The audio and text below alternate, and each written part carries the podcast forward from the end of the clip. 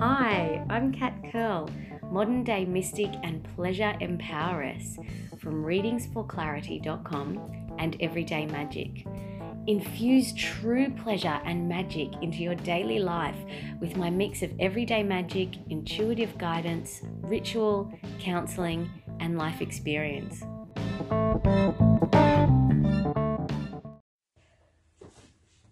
Welcome to the Pleasure Podcast, episode 21. So, no is more pleasure. If you listen to the last podcast, we touched on it. And now let's play with it a bit more. I'm Kat Curl and I'm from readingsforclarity.com if you want to connect more with me. No it's an interesting word. Sometimes we feel like pleasure means we're open to everything and we try boundless amounts of things. Now, I definitely believe there's a point where we get there, and I really do believe there's pleasure in that for some people. Often we need our nose and our limits and our boundaries, and they really help us feel safe so we can freely enjoy pleasure. When you're free in that space, everything feels a lot more pleasurable. So, your no, I really want to honor your no and remind you to honor your no. And the no can mean more pleasure because you don't, number one, you don't have any baggage sitting on top of the next time you want to do something. The next time you want to do that thing, you don't have that negative experience of like, remember when I said um, yes when I really meant no, and now I, I'm scared that thing's going to happen again, or I'm reluctant because I couldn't fully enjoy my pleasure in that experience. So you're not setting yourself up for, for issues, right? Later on. And if you have said yes when you mean no, of course there's a healing around it. You know, that's, that goes without saying. You know, humans are amazing and we can change. Our neuroplasticity is amazing. And the quantum physics on energy creating our reality, wow, it's really out there. Um, in, and I mean, not in a weirdo sense, I mean, it is out there and happening in an amazing way. And we can really connect with that. So, how often do you say no? How often do you say yes when you mean no? because you know we get into this experience of then we resent other people for our for our yes when really you know they don't know. You've said yes. You've invited them or you've said okay and they don't understand why you act resentful towards them when you've said yes when you actually meant to no. You know we've got to remind ourselves that it's our responsibility to own our pleasure.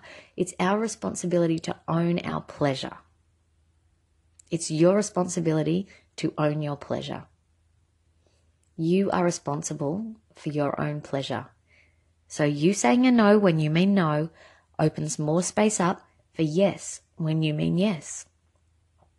A yes to pleasure. No can be pleasurable and not in a sadistic, you know, making someone feel bad way, in a way that feels aligned with you and knowing what you want. The more we practice, the, the more we practice doing things that are in alignment with ourself and our soul, the more the desire, the soul's desire comes through, and the more pleasure there is with following it. Desires aren't dangerous. I've, I've, oh, I think I've done a Facebook Live. I'm not sure if I've done a podcast on this. Uh, our desire is not dangerous. It's our soul's calling being communicated and guiding through us. So if there's a no, that's just as strong as a yes. It's just as important as a yes you know, if there's a no, it's very clear. It doesn't have to be like a forceful no. Just be like, no, no, I'm not, I'm not feeling it. That's all it has to be. The cascade of other stuff, I know it's tricky. There are tools to work with that. The point is feeling aligned, feeling that your pleasure is also aligned with your no's, not just your yeses. So I wonder if it's easier to say no when you say you you realize that saying no to some things is actually saying yes to your pleasure. And saying yes more to your pleasure is delicious. Who doesn't want more pleasure, right? I mean, that's why, that's why the pleasure podcast is here. That's why I do what I do because we can live pleasurable lives in our everyday life. It's not something we need to strive to or keep waiting for. You know, when, when everyone else's needs are met, when I just get this bonus, when I just hit this goal, when I just get this house, when I just do this job, when I just sort the kids out, when I just do this. I'm not saying leave your responsibility behind. I'm not saying say no to everything, but for a while, if you discover that saying no to the things you don't want is actually saying yes to your pleasure, then you may say no a bit more often than people are used to. And you know, there's a teething period with that.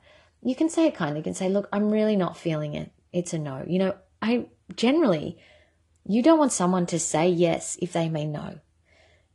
As human beings, we don't want other people to feel like they're forced into something or pushed into a corner with something, right? You can say, look, especially with children, you can say, I'm going to say no. You don't have to do it harshly, you know. Check out Marion Rose's work and um, loving limits is is a beautiful phrase. Um, related to that. And Helena Mooney as well is another amazing resource for there's I mean there's amazing amazing stuff out there um, about working with children on this level and saying no it doesn't mean you can't be there for them to hear their their hurt and their disappointment like that's totally fine you know like I, I often say to my kids you can be angry my answer is no. You can be angry. That's okay. You don't have to agree with me. It's the same with adults. You can say your no and they don't have to agree with you. And they also have their own processing to do, right? And that's why when you have to remind yourself, okay, I can be here for you, but you are responsible for your own pleasure. You don't have to say that to them if you think that's going to cause an issue, but you are responsible for your own pleasure. So whether it is a yes, it is a no. This is about not judging the no and realizing it's saying yes to your pleasure and not judging the yes, of course. That's a whole nother podcast. You know, yes, saying yes to pleasure is not a scary thing. Um, yeah, I'm going to leave it there and perhaps we'll play with another podcast on saying yes to pleasure. Have a pleasurable day.